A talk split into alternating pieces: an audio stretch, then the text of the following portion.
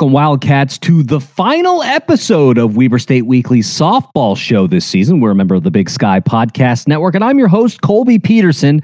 On this final show, we've got the signpost's own Simon Mortensen. Simon with the shirt. What's up, man? How you doing? I'm doing all right. It's uh, I'm missing the season though. Like I, man, I wish I could still watch him play, but yeah. Yeah, here we are. You know, at the end of the season, we're now sitting here at the end of May, and we thought it would never end, and guess what? It ended. And uh, but we had a good run, man. And so we're gonna talk a little bit about that. But um, great season, great, you know, one of the best squads that this Wildcat program has ever seen, maybe the conference has ever seen. And so we're gonna talk a little bit about that. So uh, on tonight's show, folks, we're gonna be talking a little bit about the NCAA tournament. The Wildcats took the trip up to Seattle played in a couple of games, one against Texas, who ended up making out of the of the region to make super regionals, and then uh, also that heartbreaker against Lehigh. We'll break down those two.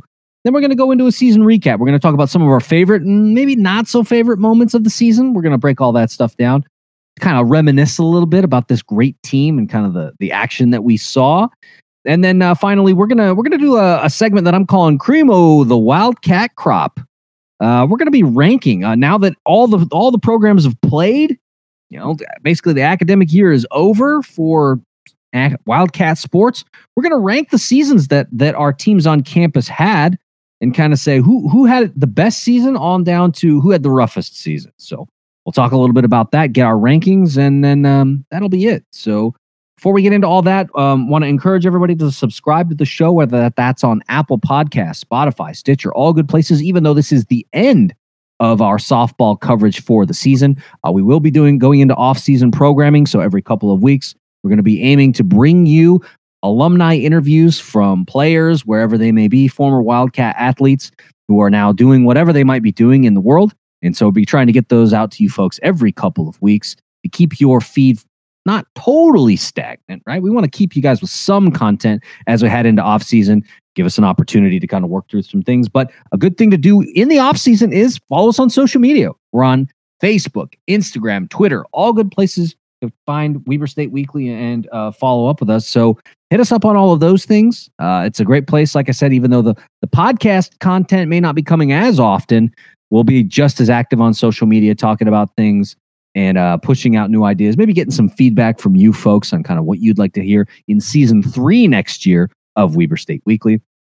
And then, of course, we've got a Patreon. You can go to patreon.com slash Weber State Weekly and support our work. We really want to say thank you to our patrons this year who have done such an amazing uh, an amazing favor to us at Weber State Weekly, supporting our work, you know, helping us to kind of keep the lights on and continue to do the, the the show that we love so very much, bring you this good content, scheduling these interviews with you folks, and helping you all get to know the Wildcat um, teams, student athletes, coaches, all of those things. Really want to thank our patrons for making all of that possible. And we'll be working in the off season to revamp our Patreon program so that we can hopefully bring you more of what you want and reward our patrons even more in season three of Weber State Weekly. And then finally, last shout out of the season, we want to thank Studio 98 for being rich and uh, very generous supporters of Weber State Weekly this season. Um, if you didn't know who they are, they make rings right there in Ogden. They make custom rings who are uh, made of unique materials, often lots of wood. I saw that there was a, a, very special ring that uh, the owner, uh, if you don't know him, uh, he is he's a Ogden City councilman, wildcat through and through. Uh, made his wife just this gorgeous ring off of a, a trip that they just took to Europe. Lots of little trinkets that they found along their trip. Took all those parts, made it into a ring. So Ben Nadolski, want to thank you so much for your support of Weber State Weekly this year. And Go to go check out the website, folks. Studio98.com. That's studio N I N E and the number 8.com. They make great rings. Uh, like I said, a former Wildcat football player, now an Ogden City Council member, and uh, just a great community member. Go out there, support him. Super good guy. I bet you if you email him, he might make you this ring. Go check it out. Um, all all the good stuff that they've done and their support of Weber State Weekly. Can't thank them enough. So, all right, Simon, that was kind of like our last intro of the season. Let's talk a little bit about this NCAA tournament run. So the Wildcats, they take their, they pack their bags, head up to the Seattle Regional as a three seed. First time that's ever happened in conference history. And uh, the Wildcats get a tough draw. They get Texas first. We didn't know what to expect necessarily from a Texas team who maybe, you know, there was a lot of explanation in the media going into last weekend about how they they didn't feel snubbed, but they were surprised they were going to Seattle, right? I think that's cover. I think that they felt snubbed. They felt that they should be hosting, not Washington. And so to see them come out of the regional into the super regionals um, and beat Washington twice uh, probably helps them to feel really good. But the Wildcats got to face them on opening uh, day of the of the regional, and it was tough, man. Um, we talked a lot last week about the fact that the what that Texas was a very patient team at the plate. And I think we saw that, right, man? We, they were as advertised on offense. We talked about Janae Jefferson and, and the phenomenal like player that she is. Watching the broadcast and kind of hearing them talk about the records that she has at not just the University of Texas, but also in the Big 12 conference. I yep. mean, she's a she's a generational player. She went three for four. She had a home run, kind of a frozen rope that went over the field, over the wall. Um, you know, when it came to the offense, I mean, the pitching was pretty good. Just you know, what do you do uh, against a team that came out of the regionals? You know, didn't get run ruled, six runs. You know, they they held Texas to just six runs. And other teams did worse. Yep, exactly. I think that I think that is one thing. Like you know, and they had they had every right to feel a little bit surprised, a little bit snubbed. Um, I think you know it's obviously a testament to the conference that they're in. If they were in a different conference, I think they would have been a, a, a one seed. You know, that's pretty easy to understand. Um, Janae Jefferson definitely lived up to the hype. I'll totally say it. Um, those three those three hits, you know, and especially a home run right there.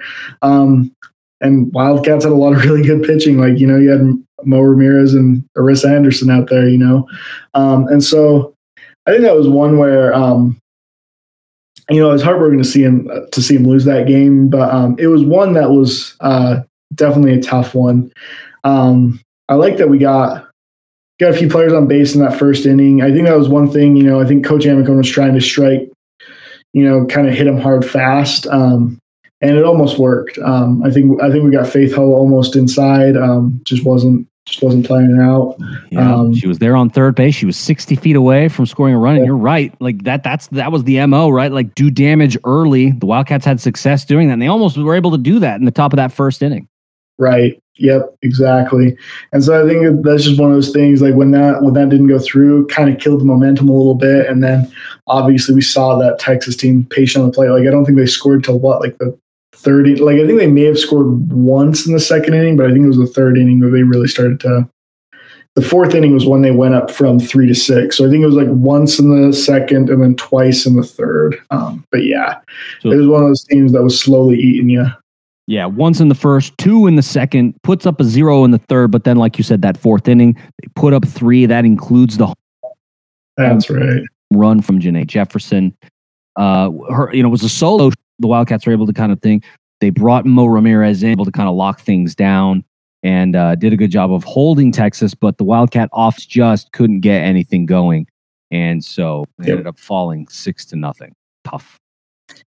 And credit to Texas. You know, I think like we were talking about their defense maybe being the little struggling point that they might have and um, clearly locked it up. Um, Estelle Czech pitched a pitched a great game. Um, uh, that was a hard one. Um, I, I, was wishing we could get something against that defense because I think that was their one weak point that we could have gotten something against. But yeah.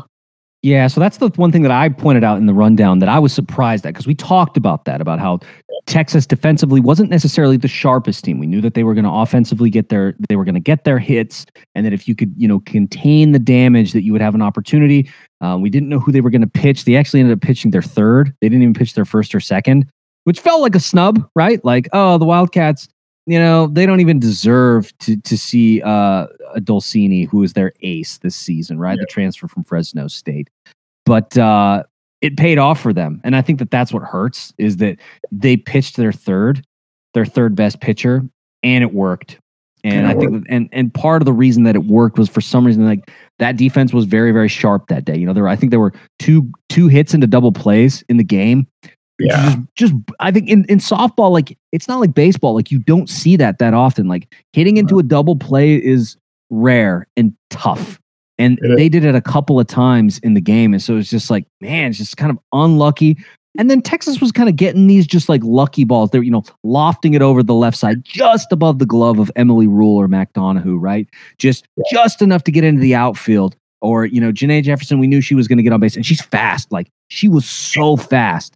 And, you know, before you knew it, she was at, you know, she was within that those first 60 feet and she was heading to second with a double. And just she was just so good at but I was surprised at how well Texas's defense performed against the Wildcats even though they did have some success, they were able to get on base. Um, right. There were just situations where they'd get on base and they just couldn't get anything going. They just couldn't bring somebody around because I think that if the Wildcats score a pair in maybe that first or second inning, I think the game looks a lot different than it did, right? Like, oh, Absolutely. oh, it's it's three two going into the third. Like that's just a completely different thing. And like, I guess I shouldn't feel terrible because Washington mustered just what two runs in both of their appearances uh, against Texas, and yeah. that was your 14 seed, right? Like that was Washington, who was a team that was hosting. They got two runs against them. Now, of course, you know you could say, well, yeah, but they were facing you know Dolcini and others. Sure, sure. but uh, I think Wildcats could have mustered that. It was just unlucky, you know, kind of hitting situationally, and uh, it just didn't work out, which was a bummer. Yeah, yeah. No, I was um I, and that was the thing, like watching watching Donahue and uh, Rule out there, like you know, that was one thing where you could tell, like it was just those those ones that were just right above the glove. It was kind of, it felt a little bit Utah State like to watch. Ah, um, uh, yeah, those lucky balls right there, and I'm like, that's the thing we we have seen him prove it time and time again that Rule and Donahue are two of the best defensive players that are out there. Like you know, especially. Big Sky, like killed it, and um, they were just killing it in playoffs, everything like that. No team was getting past them, and so you know you can't you can't really pinpoint that to to the players as much. I think they I think they did a good job at it, and I trust Rule and Donohue every single time. Um, and yeah, it is sometimes the ball just goes right over that glove.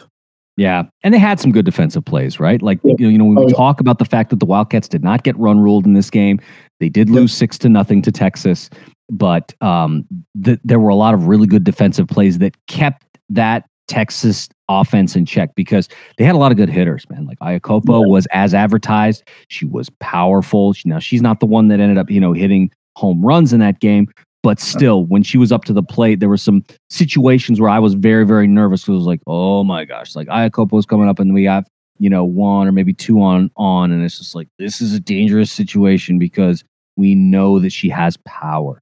Um, so a credit to the defense and a credit to this pitching staff. They were given a tall order.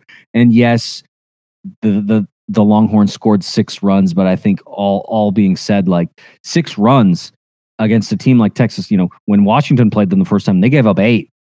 Yep. Exactly. So, you know, kudos to Arissa Henderson and Mo Ramirez for keeping that in check because it's a tall order. And I think that, you know, by and large, they answered the bell as best they could in that situation. Absolutely. Yep. So now, man, let's um, you know, the Wildcats, like we said, ended up losing in that first uh, that first day, and so they go down to the to the bottom of the bracket, and they ended up facing Lehigh, who lost to uh, Washington in that uh, earlier that day, I believe, and so it was Weber State versus Lehigh, and this was a gut punch, man. This was a tough game. Dame Dame Lillard and CJ McCollum had a bet on this game. That's uh, that was one thing that I was like, come on, come on, Wildcats, like win this one for Dame, bro. Right. He's he's got he's got three wine bottles on this thing here, you know, like. And, and they talked about that on the broadcast, right? About how you know a couple of NBA players, you know, up late tweeting about college softball, and how it was, that was nice. Right. No, it was it was awesome to see him tweeting about it. I uh, I wish it would have gone more in our favor. I really wish McCollum would have lost that bet, you know. Um, obviously, but it it was nice to see him tweeting about it. It uh yeah, that was that was the gut punch more than the Longhorns were. Like I think like you know putting a putting a team like against the Longhorns and just losing by six. I think like you know that's a tall order to try to to try to match up against the Longhorns. But I think we were a better team than Lehigh. I still think we're a better team than Lehigh. Um, and that that's what hurt about this game. Yeah, I mean, because you know everything looked like the Wildcats had it in hand. You know, going into the sixth inning, top of the sixth yep. coming up, so the Wildcats are you know just a bit away of you know they're just two innings away of you know getting the dub, and of course that would have meant they would have gone on to face Washington, which They did not get the opportunity to do this year. Um, and so it, things looked okay so long as the pitching held and Mo was dealing. Things were going really well. Ended up giving up a run in the top of the sixth, so it was four to one, right? Yep. Uh, going into going into the oh, sorry, she gave up a run in the top of the fifth, so it was four to one. The six starts gave up just one run in the at the top of the sixth, so it's four two, right? Like okay, manageable. You know, Mo started to falter in that uh, in that seventh though, and uh, yep. that's that's when disaster struck. She ended up loading the bases with nobody out, and that's where that's where we ran into some issues. Yep, exactly. And I think they brought Arissa on to kind of um, get it down in the seventh a little bit too, if I'm not mistaken. Um, there was pitching change.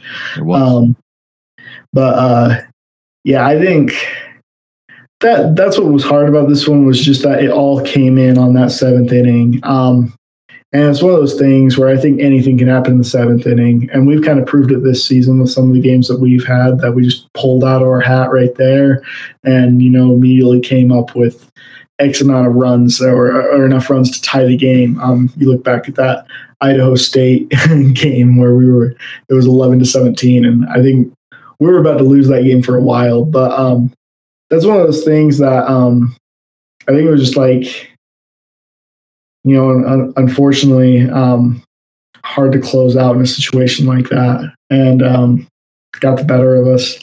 I uh,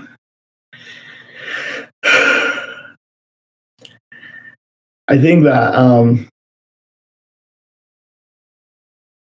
I think Mo was definitely a little bit tired. I, I don't think pitching against Texas helped. Um, yeah. It might have been nice to see Mandy Sink on one of those for a bit, um, just because I think it would have it would have showed like you know we have three dominant pitchers and we can pull them out of our hat at any time. I think that that's one thing where i kind of would liked to see that come in a little bit more during that lehigh game just because i think it would have relieved some of the pitching a little bit because i think mo and arissa as great as they are they do get they do get a little tired in pitching against a team like texas the game before. Yeah you're gonna get worn out. Yeah, I think it's a tough call though, because yep. keep in mind that like Mandy Sink had not pitched since what Sac State series. Sac State series, yeah, that's probably yeah. true. She had pitched during the playoffs, um, so it was probably the playoffs, and and we're talking about the season on the line here. Yep. Uh, I understand the call to the bullpen to bring Arissa Henderson out, right? Absolutely, no, I totally get the call from the bullpen. Yeah, but I understand what you're saying too, where it's like if you do bring in Mandy Sink, it's probably a different look than they're not expecting it. Right. Um, and I think also it was difficult because at that point the heart of the order is up. And so yep. they're in dangerous territory with the Mountain Hawks um, lineup because they ended up scoring two. And, and this is where the gut punch comes in. Um, the, the strike zone was pretty tight, right? Let's be honest. The strike zone was tight. And uh, the Wildcats end up walking in the go ahead run, yep. which was just heartbreaking because it was like, because I was going to talk about this next. The fact that, that Gabrielle Nori had a really, really good outing against the Wildcats, right? She did. Like she was really good in a in a way that Caitlin Young wasn't. You know, the Wildcats were able to put four up on Caitlin Young, who was supposed to be Lehigh's ace. They pull her, they bring in Gabrielle Nori, and Nori shuts the Wildcat offense down. They do not score any more runs. And that is like the pain, right? And I was watching her, and I think that what was happening is that like her pitches were, she wasn't attacking the zone necessarily, right? I felt no. like she there was a little bit of desperation and chase by the Wildcats, and so they were swinging at things high and out of the zone. There were a lot of high balls that that they were going after. That I think if you take more of like a Texas approach, where you say we're going to make her pitch to us, I bet you she walks a lot more batters than than the Wildcats let her because they were trying to swing out of it. And that also makes sense because we talked about the Wildcat hit tool that attacking going after balls and you know swinging at things and putting the ball into play really helped in the non-conference and in the conference schedule, right? Like they would just go after, they would go at teams. Tried it against Gabby Nori, didn't work. She shuts yeah. him down. Lehigh wins five to four in a heartbreaker.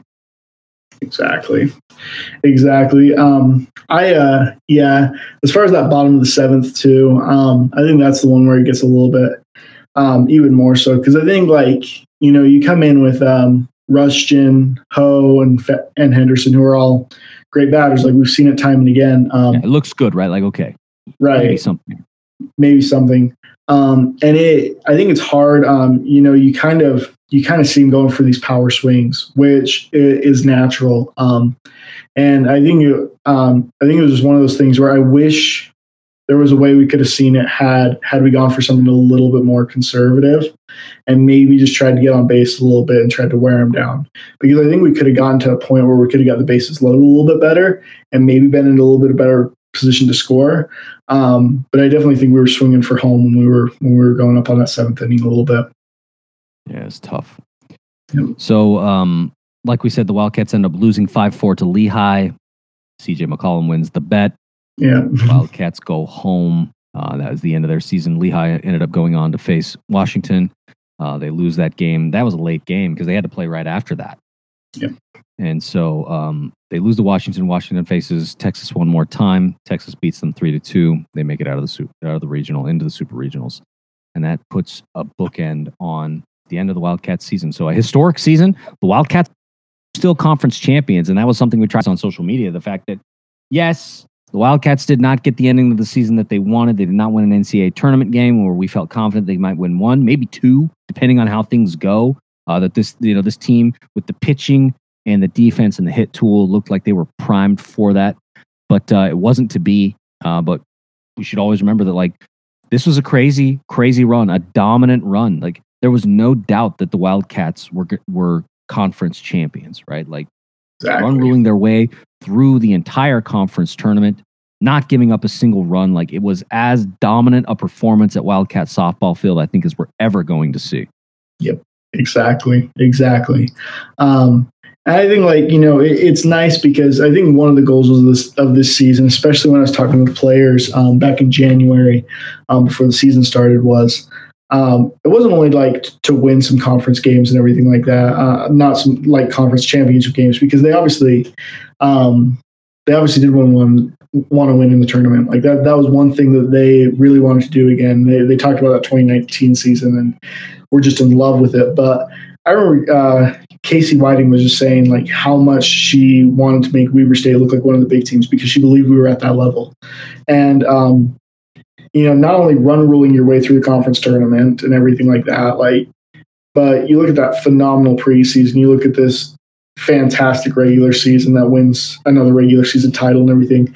Um, and it would have been, it would have solidified that even more had they won in the NCAA tournament. Like, I'm not going to say it wouldn't have, um, but it obviously is so nice to see, you know, a, a team that gets to that that point where I do think we proved that we're up there with the bigger programs. Like we're not we're not a small school when it comes to softball. I think we are one of the best teams in the NCAA, and we proved it this year.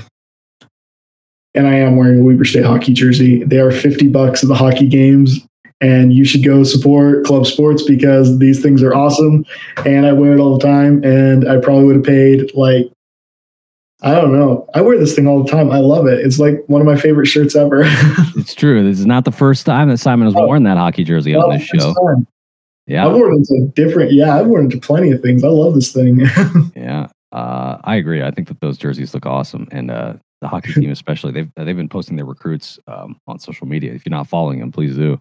Um, they've got a really, they've got a good operation over there, but uh, they've been getting a lot of guys that I think that they're to have a, they're going to have a pretty talented squad next season but um, support Club Sports. But yeah, so that's the end of the NCAA tournament uh, for the Wildcats. We put a close on the season. The Wildcats still remain conference champions, and um, and yeah, so let's talk a little bit about this season now, man. Like let's uh, let's let's go down memory lane a little bit here, and let's talk about uh, some of our favorite moments from this season because it was a historic one and there were a lot. And so I've kind of cooked up uh, a few here to uh, give a sense of you know maybe this was our favorite moment about about this. And so first one that I wrote down, man, was um, favorite home run this season. Simon, what uh, what do you got for your favorite home run? My favorite home run, I brought it up on the last show, was like my favorite play of the conference um, conference game. Um, as far as the conference tournament goes, was uh, Arissa Henderson's grand slam against Idaho State. Um, I was sitting on um, with press. They put him on top of the um, the box for the announcer. So they'll put me like up on this balcony and you can kind of see everything going on. You feel like a ball is going to hit you. It's, it's awesome, but kind of, yeah, like, um, and what happened was, um, she got up there on the first inning and uh, hits this ball to the warning track. And immediately you knew that she had kind of figured it out against him yeah. and that she was going to knock it over the park the next time. And then you see the batters, like the bases get loaded not only that, but Chloe Camarero hit a home run right before she did, like right after she did that. Um, but then goes up and does the grand slam in the second inning, and it was like it was just so satisfying to watch that ball go over. It was awesome. So that that was my favorite home run of the season. Yeah, I mean that's and that's a good one, man. Because um, like you said, when that ball went over the fence, I think that there was no doubt in anyone's mind that the Weber State was going to beat the Bengals. Like they were they were going to cast out the demons of last season, losing as a as a host in the first round to Portland State. That wasn't happening today. The Wildcats were going to win. They were going to beat the Bengals and they were going to advance to the next round. And that, so uh, yeah, I uh, I had my text with Emily um, and she uh i was like we get we're out of here in five and i posted that right before that yeah, and I saw right and get up on there, and I'm like, Lucas up the bat, and then she's like, "Yep, you called it," and I'm like, "Yep." Yeah, yeah, man. I think for me, a uh, couple of home runs come to mind. One is an Arissa Henderson one. Um, the the home run against Utah, man, that was such a big. Like it felt like that moment sort of gave the Wildcats the momentum they needed to beat Utah at Wildcat softball field and be like, yeah, we can play with you. We can do it. And they did, right? They, they ended up, you know, when Arissa put the ball over the fence, that was a big one. But uh, another one that came to mind that uh, I, I really, really liked. Ah, oh, man, there's so many good ones. I was going to say Faith Ho's first one off the scoreboard. That was a good one. Yes, that was um, a good um, one. but another one that I was going to bring up was, and this, yes, this this home run happened in a game that the Wildcats did end up losing. But the home run against Utah State by Mika Chong, I've been calling her Mika Bombs because we know, having watched Mika this season, that she has that power, you know, and it's going to be great to watch her play over the next few seasons. Um, she was such a great hitter at the plate, you know, was brought up in a lot of pinch hitting situations, and she delivered in a lot of those situations. But uh, late in the game against Utah State, when she hit that home run, I think it was a go ahead home run at the time to put the Wildcats up after you know a, a massive Utah State rally because the Wildcats were up big time. I mean, if you guys remember that game, they ended up like I think both teams scored double digit runs. It was just nutso. Um, yeah. Unfortunately, the Wildcats lose. Utah State has the you know the devil magic against the Wildcats, I guess. But that home run felt big, man, and especially for a freshman coming off the bench to deliver like that. Mika Bombs, she was just that was great, man. And so I, I like that moment. But like I said, the Faith Ho home run off the scoreboard that was a good one the Arissa Henderson home run against Utah, the Arissa Henderson granny against Idaho State. Uh, man, there were just so many good bombs this season um, that just yeah. were just clutch and huge for the moment. Yep, and that's one of the things too. I love that. Um, I love that Mika Bombs one um, because one of the things is like she was defining herself. You know, especially in that California series. I think it was against San Diego State that this hit might have been against when she came in and kind of solidified the game for the Cats. Um, but that was one of the things. Like she's a clutch player, and that's a home run that you kind of you remember for a while. You know what I mean? Because of yeah. it's that it's that little start to who's going to be just this incredible player for Weber State that we don't forget. So, yeah, man. So next on my list, I have uh, favorite defensive play of the year. I mean, Wildcats had some good, and so much so that they even ended up on ESPN. Yep. So, Simon, your favorite defensive play this year? What do you got? I think you have that that one on ESPN they got there with uh, McHouston, and she uh, that was a phenomenal one with her diving from I believe it was around first base where she got there, and I uh, I talked to the photographer who actually caught that moment, and he was talking about how awesome it was. Um, they had um, they had a double play against um, Northern Colorado, where it was grounded up and um, just this like simple toss to second, and then right to first on it, um, and it was just fast, like, and it was one of those ones that you kind of tell like we were, we were at a little bit of a different level. Um, and I think it had happened just right after that um, first lost the conference um, play, mm. and it may have been in that. I'm trying to remember because I think it was after that one, and it was just like one of those things where we saw him coming down. Yep, they turned it on. So I, I loved that play. Um, it got it got on Instagram on the Wildcats page. It was just so clean, and it was the definition of this defense that basically has like a 95% fielding percentage and like I don't how many airs did they get this season? I don't even think it's double digits on how many airs they got this season. Like it was low, and so I loved I loved that play. I think it just defines Wildcat softball. Yeah. For me, I think uh, probably my favorite defensive play this year. I did enjoy, you know, anytime that Lauren Hull was going to gun someone down. I love those. I mean, and I think there was one, I think it was in the, the Lehigh game in, in the tournament. She gunned down somebody trying to run on her. And uh, yeah. I, I, always love that. Um, there was another play where Mia Rushton in center field, she's running, she's she's sort of coming toward the ball, but the ball she catches the ball over the shoulder to to save the to save the runs, and I think it ended up ending the inning as well. It was just a, a huge play. And it was just like, man, that's that's great stuff. And so, like you said, defensively, the Wildcats they were just so good. There were so many good defensive plays this year that kept runs off the board and kept them in games. And so, credit to the coaching staff, man. It's well coached team. Just did an absolutely incredible job coaching them up and you know doing the best of what what they with the team that they had. And uh, I think that they really they made a they made a big impact on on this squad. Exactly. Yep. So now, man, I want to I want to ask you um, a lot of dubs, thirty eight of them this season, tied the conference or tied the uh, program record. What's your favorite favorite dub this season? The biggest dub that you Utah game. Yep. Utah game at in in Ogden. Second yep. game of that set. Wildcats walk away winners. Exactly. I think that that's one of those things, you know, we, we had done so much um, in the preseason and everything, playing against major schools um, and just destroying the entire state of Nevada, which was awesome. yeah. right? Like we are being talk about that. yeah. we got like Texas A&M, everything like that. Like we, we, we were just killing them.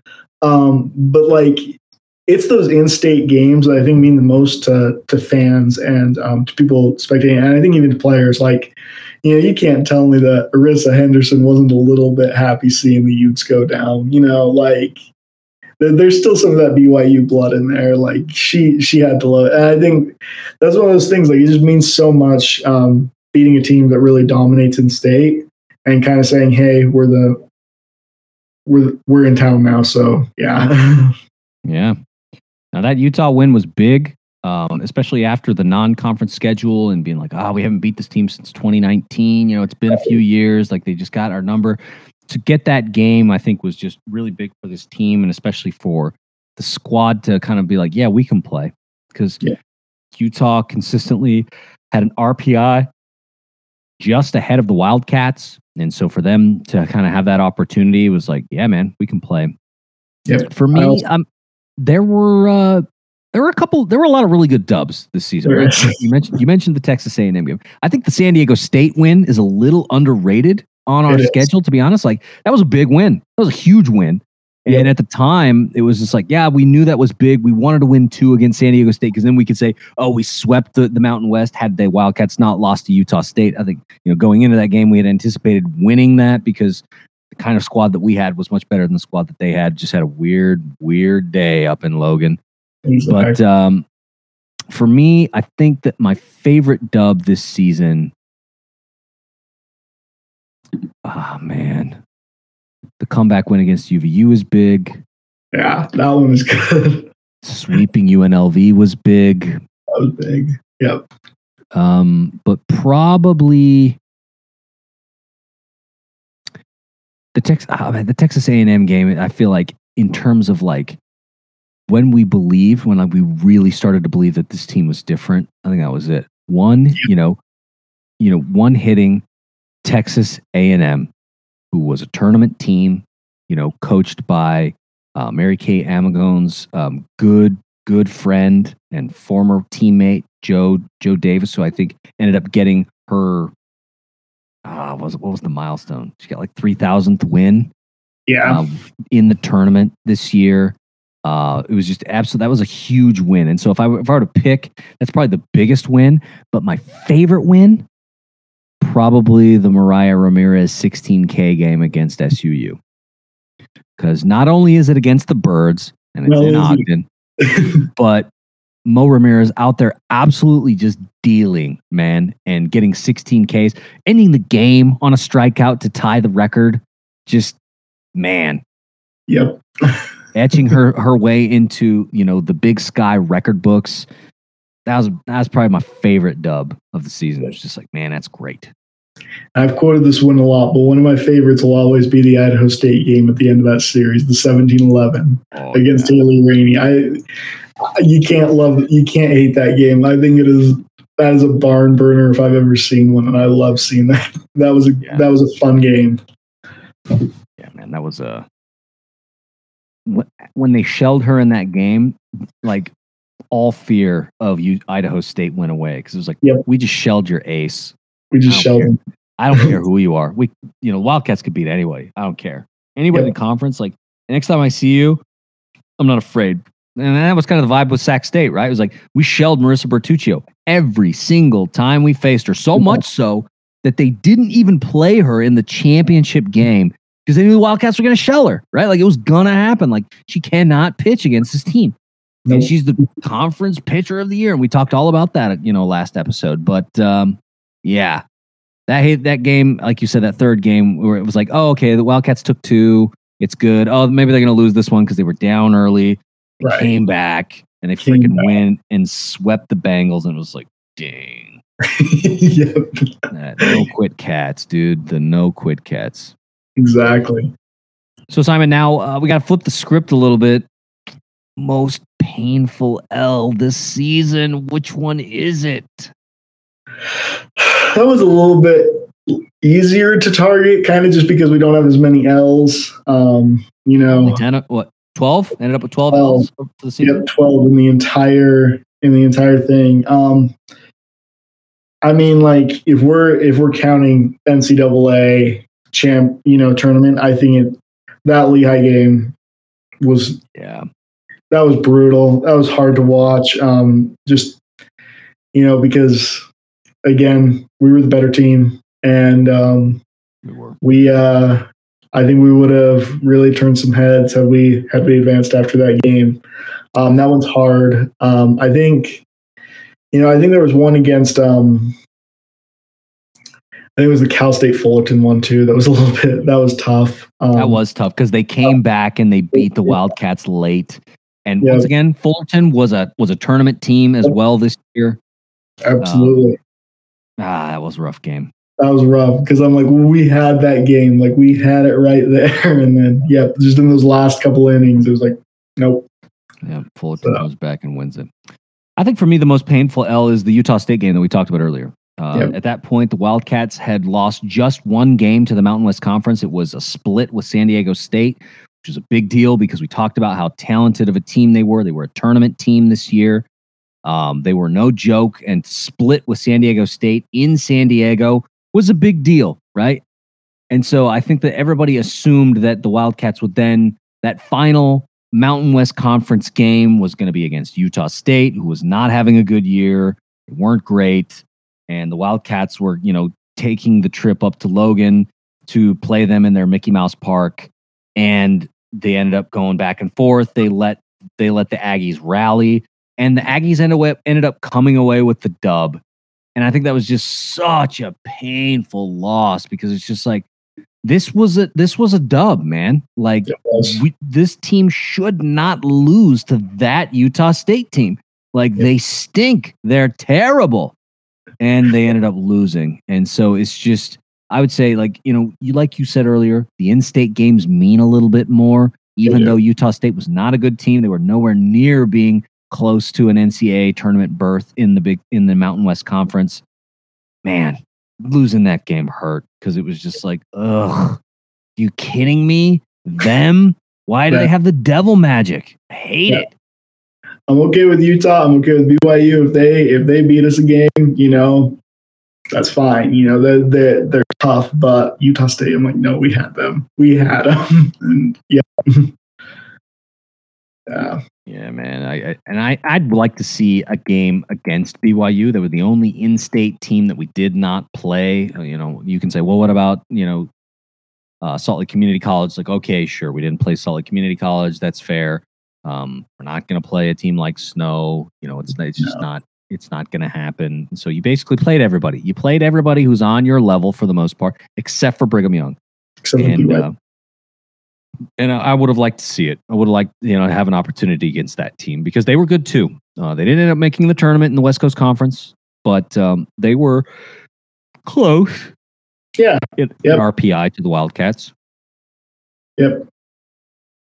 No, I I think that one's that one's a game that I would like to see, but um, you know, we obviously talk about Portland State and everything like that. That was a uh, what might have been. What might have been, and I uh, I would have loved to see it. Like I said, I'll I'll repeat what I said in the last show when I when I say that you know us not facing Portland State, like you know, we had nothing to prove. Like we obviously were the best team in the conference. There's no doubt about it. Like what we just did in that conference tournament, there's there's no doubt we were the best team. Um, but I still would have loved to see it. You know what I mean? Like it, it would have been you know, having them travel to Portland State, having every game get canceled. Like that was the one, that was the series, like the, that pinnacle ending of the regular season that, that we all wanted to see. And fortunately, didn't get to see it. So, yeah. Yeah, and especially for the for the record, right? The Wildcats yeah. tied the the conf or the uh, the program record for wins at 38. That's why you know winning against Lehigh or you know, beating Portland State in one of those games would have made the difference, right? Because if they were going to be conference champions, they would have had to get to 38. Yep. One more dub would have broken the record and would have, you know, make this the high water mark for this program. And they just didn't get there because of the rain in Portland. So exactly. Uh, Simon, really quickly wrapping up the segment. Um, do you feel that Weber State is a preseason number one favorite? I mean, I look at this roster and they didn't lose too much. Of course, losing the services of Arissa Henderson, which is a big deal, losing Chloe Camarero and her bat, uh, and then also you know losing Brooke Moiai and um, and Abby Sagert, uh, that senior leadership, that group leaving the program, but the the core of the team remains intact. And so I got to look at that and say yeah, I think that they're they're probably the favorite. Right? Like, who's better? Right. Well, and that's the thing too. I mean, like you put up a, a season that, that that's that good. You know what I mean? Like, um, and we talked about it before um, at the beginning of the season. The Wildcats don't rebuild; they restock. Like that. Mm. That's what Coach Amicone does. The thing with it is that I think too that's going to add to that is you can look at the transfer portal um, because I think that's going to be one thing that we have to look at this season is who doesn't want to play for Weber State right now? Like it is a good soft like we defined ourselves as one of the top softball programs in the NCAA right now, um, and I think we have. Um, I think we're going to get prospects that you know are are going to be something that a lot of other schools in the Big Sky don't have the opportunity to get some of the prospects that we're going to get solely because of what we've been doing lately um, because I, I really do think we're a team that you know people want to play for. So, yeah, I mean, I look at I look at the prospects that are coming in from Riverton High School, who are nationally mm-hmm. ranked right now in softball. Got a couple of really good prospects coming from a, a nationally ranked team locally. They're choosing Weber State. Yep. And so uh, I think that that's a credit to Coach Amicone and her recruiting, her staff, and her, their recruiting ability, but also to where this program is at. You know that if you come to Weber State, you will get an opportunity to play. You will play a tough out of conference schedule.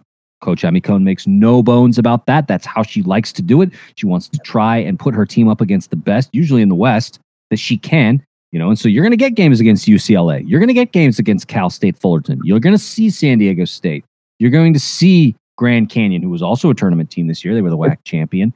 You're going to get UNLV, right? You're going to get to play those programs if you come to Weber State. So you're going to get a chance to play some of the best softball in the West. And then you're also going to get a chance to make it through the Big Sky Conference and play in the NCAA tournament. Exactly. That's, that's the thing that happens in Ogden. And you're going to get to, you know, if your family, if you're, if you're like, you know, these local recruits coming from Riverton High School, you're probably going to get an opportunity to host the conference tournament in Ogden because that's what happens. The Wildcats win the regular season title. This is the sixth time in a row or something like that, six or seven, I can't remember. And so that's what happens. The conference tournament gets played in Ogden. And so if you're local, like these local recruits are, your family can just take a short drive up to Ogden and they get to watch you play in the conference tournament because there is no doubt in my mind the Wildcats they're they're going to get to play. And now with you know SUU dropping out of the conference, going to the WAC, all all of the six remaining teams in the conference will play in the conference tournament going forward. So, yep. preseason number one favorite, I got to think it's the truth. I got to think that's it. Who's better? Exactly. I, that, that's the only thing. Like, I think the only other team that you know might be doing something interesting in the offseason or might be having a little bit of a, a development in Idaho State. Like, I think they're going to get better than they were last season. Um, but I think I don't think they have the power to to match a team like the Wildcats and and really come in and, and, and put a threat to you know being regular season or Big Sky champs like like we do. So yeah. So, folks, that's our season review. Uh, in in sum, um, now we're going to go on to a quick game. I'm to try and keep this short to uh, kind of wrap up the show. I'm calling this game the cream of the Wildcat crop. And uh, so now everything's in the books. Everyone's played this year. All the teams have played. All of the the NCAA sanctioned sports. And so, Simon, I wanted to ask you: of all of these teams, who do you think? Like, give me your list. Who do you think had the best season, starting from the top, going all the way down? You know, let's include golf in this yep.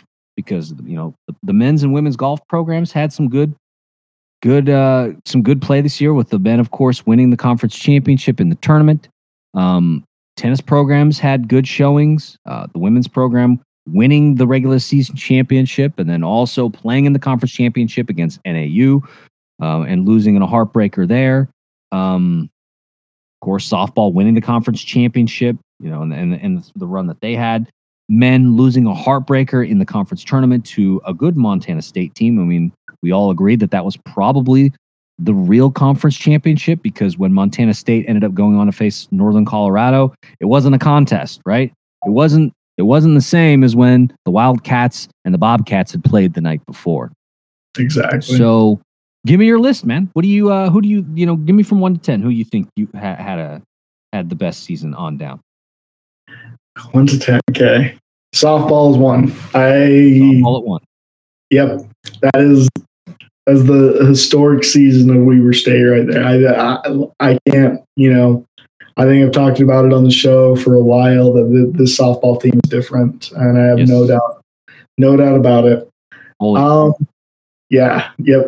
Um, I honestly think as far as as far as terms of success and everything like that, men's golf is a good number two. Um, yeah, they won the conference championship, right? right? Yep.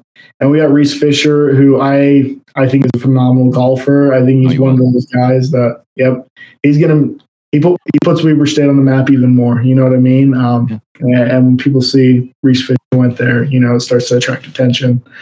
Um, number three. uh, three is where it gets tough for me too. I think yep. I've got my choice though.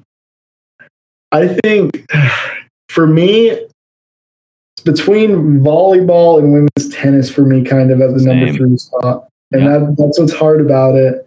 Um, because I think women's tennis was phenomenal. Save that last game, which was heartbreaking. Um, if we're going to talk about heartbreaking games, that was a tough one. Um, and I thought it was going to be closer because th- when those two teams had played, uh, I they had played. I don't think they played in Flagstaff, but like when they had played last, right. Uh, it was closer. Yep. But I think like, you know, NAU had like what, like three conference like three conference player of the weeks like coming into it. Like they, they were a tough team. It was their um, fourth straight championship game too, I think. Something like that. They had they had they were on quite a run. Yep. And then volleyball, obviously, like I think I would have loved to see them in the, you know, D1 national tournament and everything like that. Um, obviously, didn't get to see that happen this year. Um, but the but the NIVC run was something. It was something, yes, and um, I think especially their game against Portland State, where they really kind of had that revenge game against them, yes. and They absolutely did, right? Definitely got that revenge. I that's probably what actually pushes volleyball up to number three for me, and women's tennis to four. I think I don't blame anybody for switching those two up. I think that's two phenomenal programs this year, and you know, obviously, obviously both have merits. But that that's for me. I think you know, seeing that Portland State revenge game right there was just awesome. Um, number five. Men, mm, do I do men's hoops at number five? That's I don't true. put them there. I don't put them there. Like that's the hard. Like had they had they finished at the number one seed, I probably would have put them there. Like that. I think that's fair. fair. Yep. Um, are you putting are you putting women's soccer at five? That's kind of what I'm. I'm thinking. putting soccer at five yeah. because they played in, in the, the conference championship against Montana. Right. They ended up losing to the Grizz, which is a heartbreaker, of course. Um, it sucks. But uh, I'm impressed because I don't think anybody had conference championship expectations of the women's soccer team going into this season. You know, next season we'll do our best to do uh, a, a, women's soccer dedicated show, so we'll get you know coverage on them. But uh, yeah, I, th- I think you know going in with a new head coach, I don't think people really knew what to expect, especially since the last couple of seasons had been just sort of meh. Eh, it has hasn't been great um, since the the Wildcats had won the conference championship a few years ago and then to come in and have the run that they did in the in the regular season to go out to I think the conference tournament was in Greeley. Uh, yeah, that's right, it wasn't Greeley because they were there at the same time that uh, the women's uh, the volleyball team was out there playing Northern Colorado. Um, and so yeah, like it was like yeah, I I would put them at number five because they go in, they play in the conference championship, they don't win, which is a bummer, but uh, they were there, yep. and no one expected that from them. So so good for them. Yep, exactly. And I think you know it kind of matches up to up to where like I think they're a good number five under that women's tennis team at number four.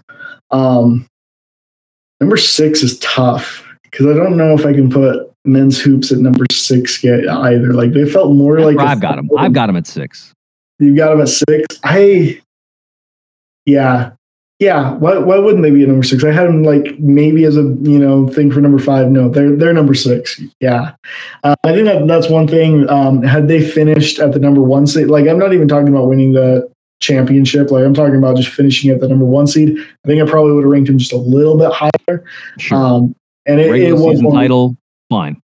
Yep, exactly. Um, and I think the hard thing about the Wildcats men's team is that I really do think that the two best teams in the conference were Montana State and Weber State. Like I have no doubt about.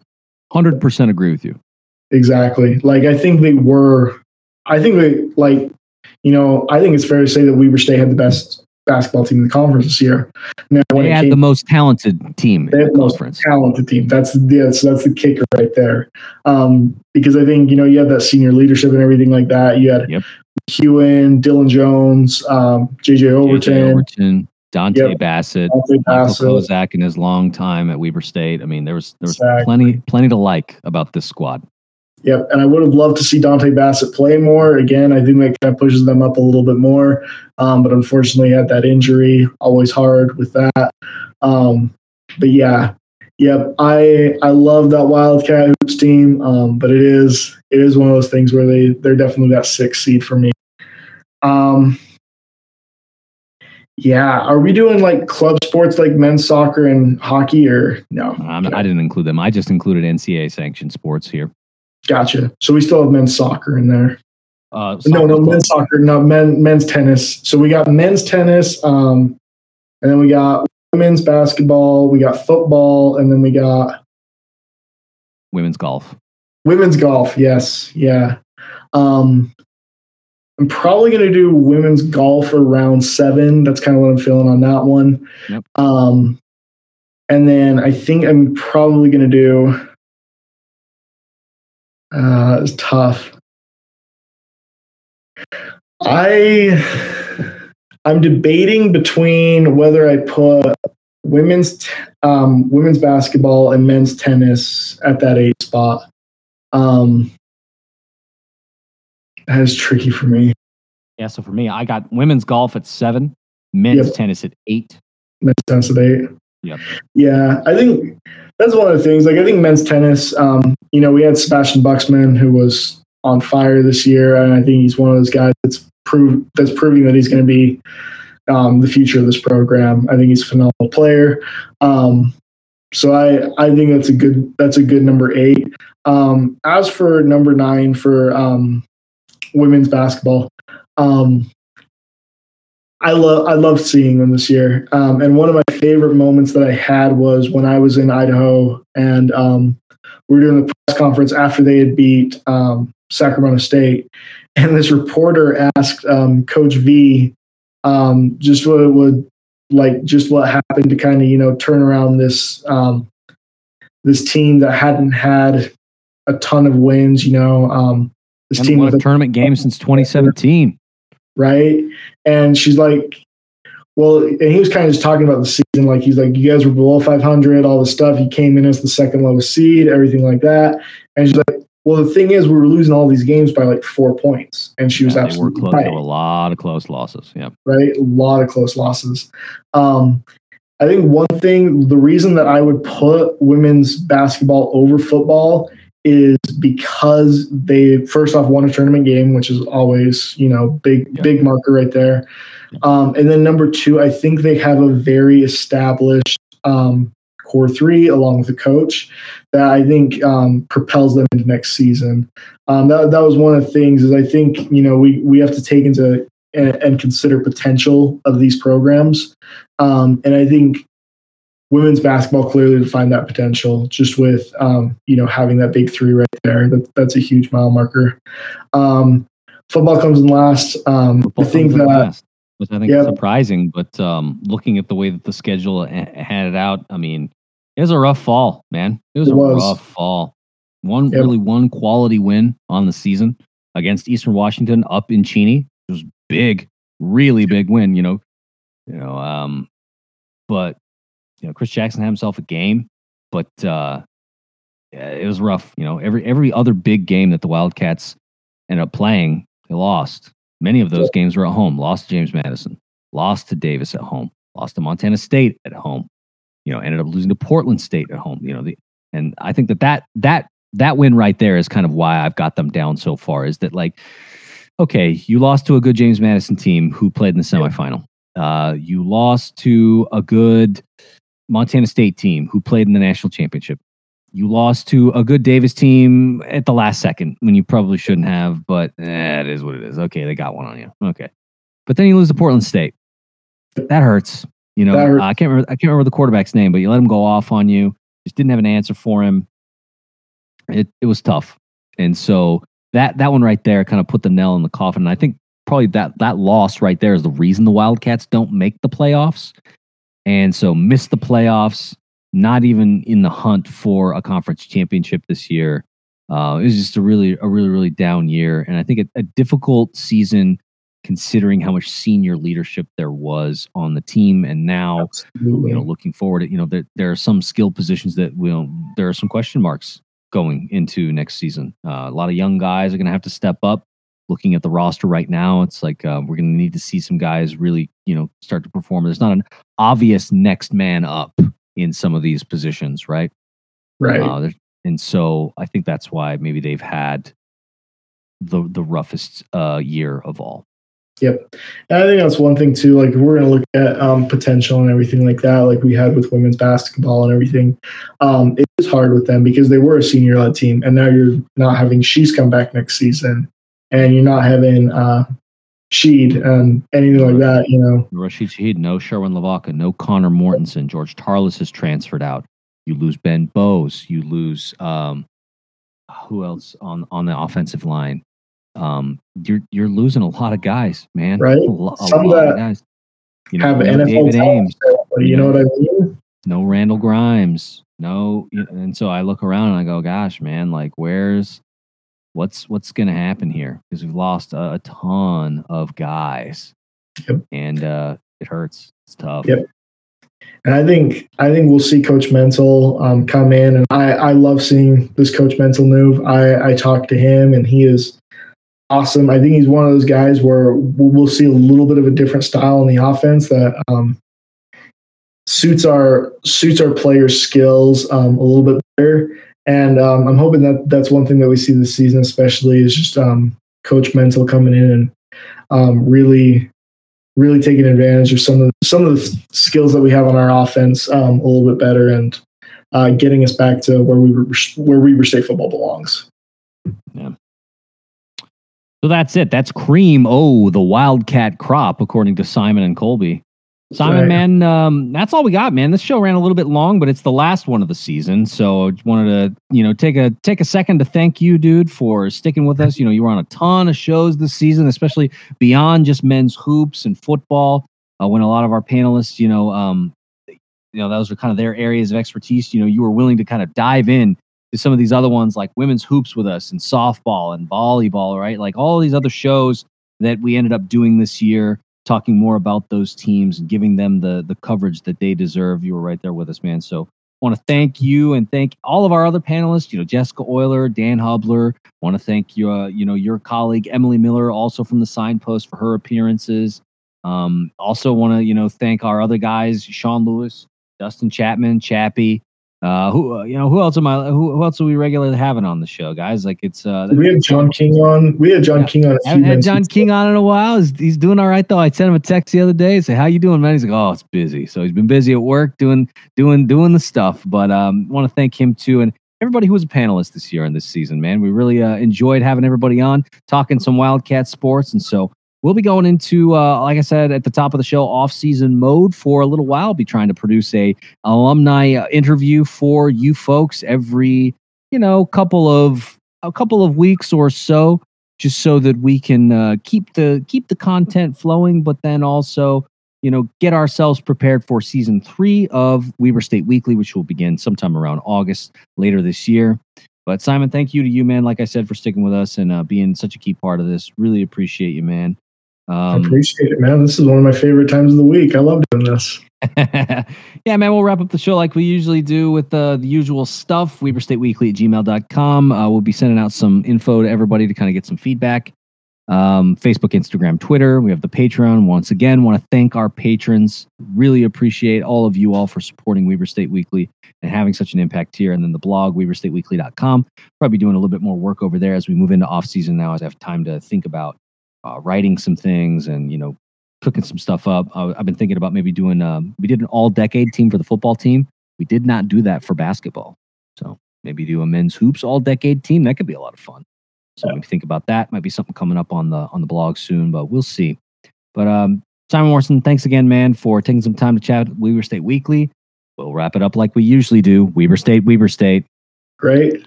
Great, great. Go wild.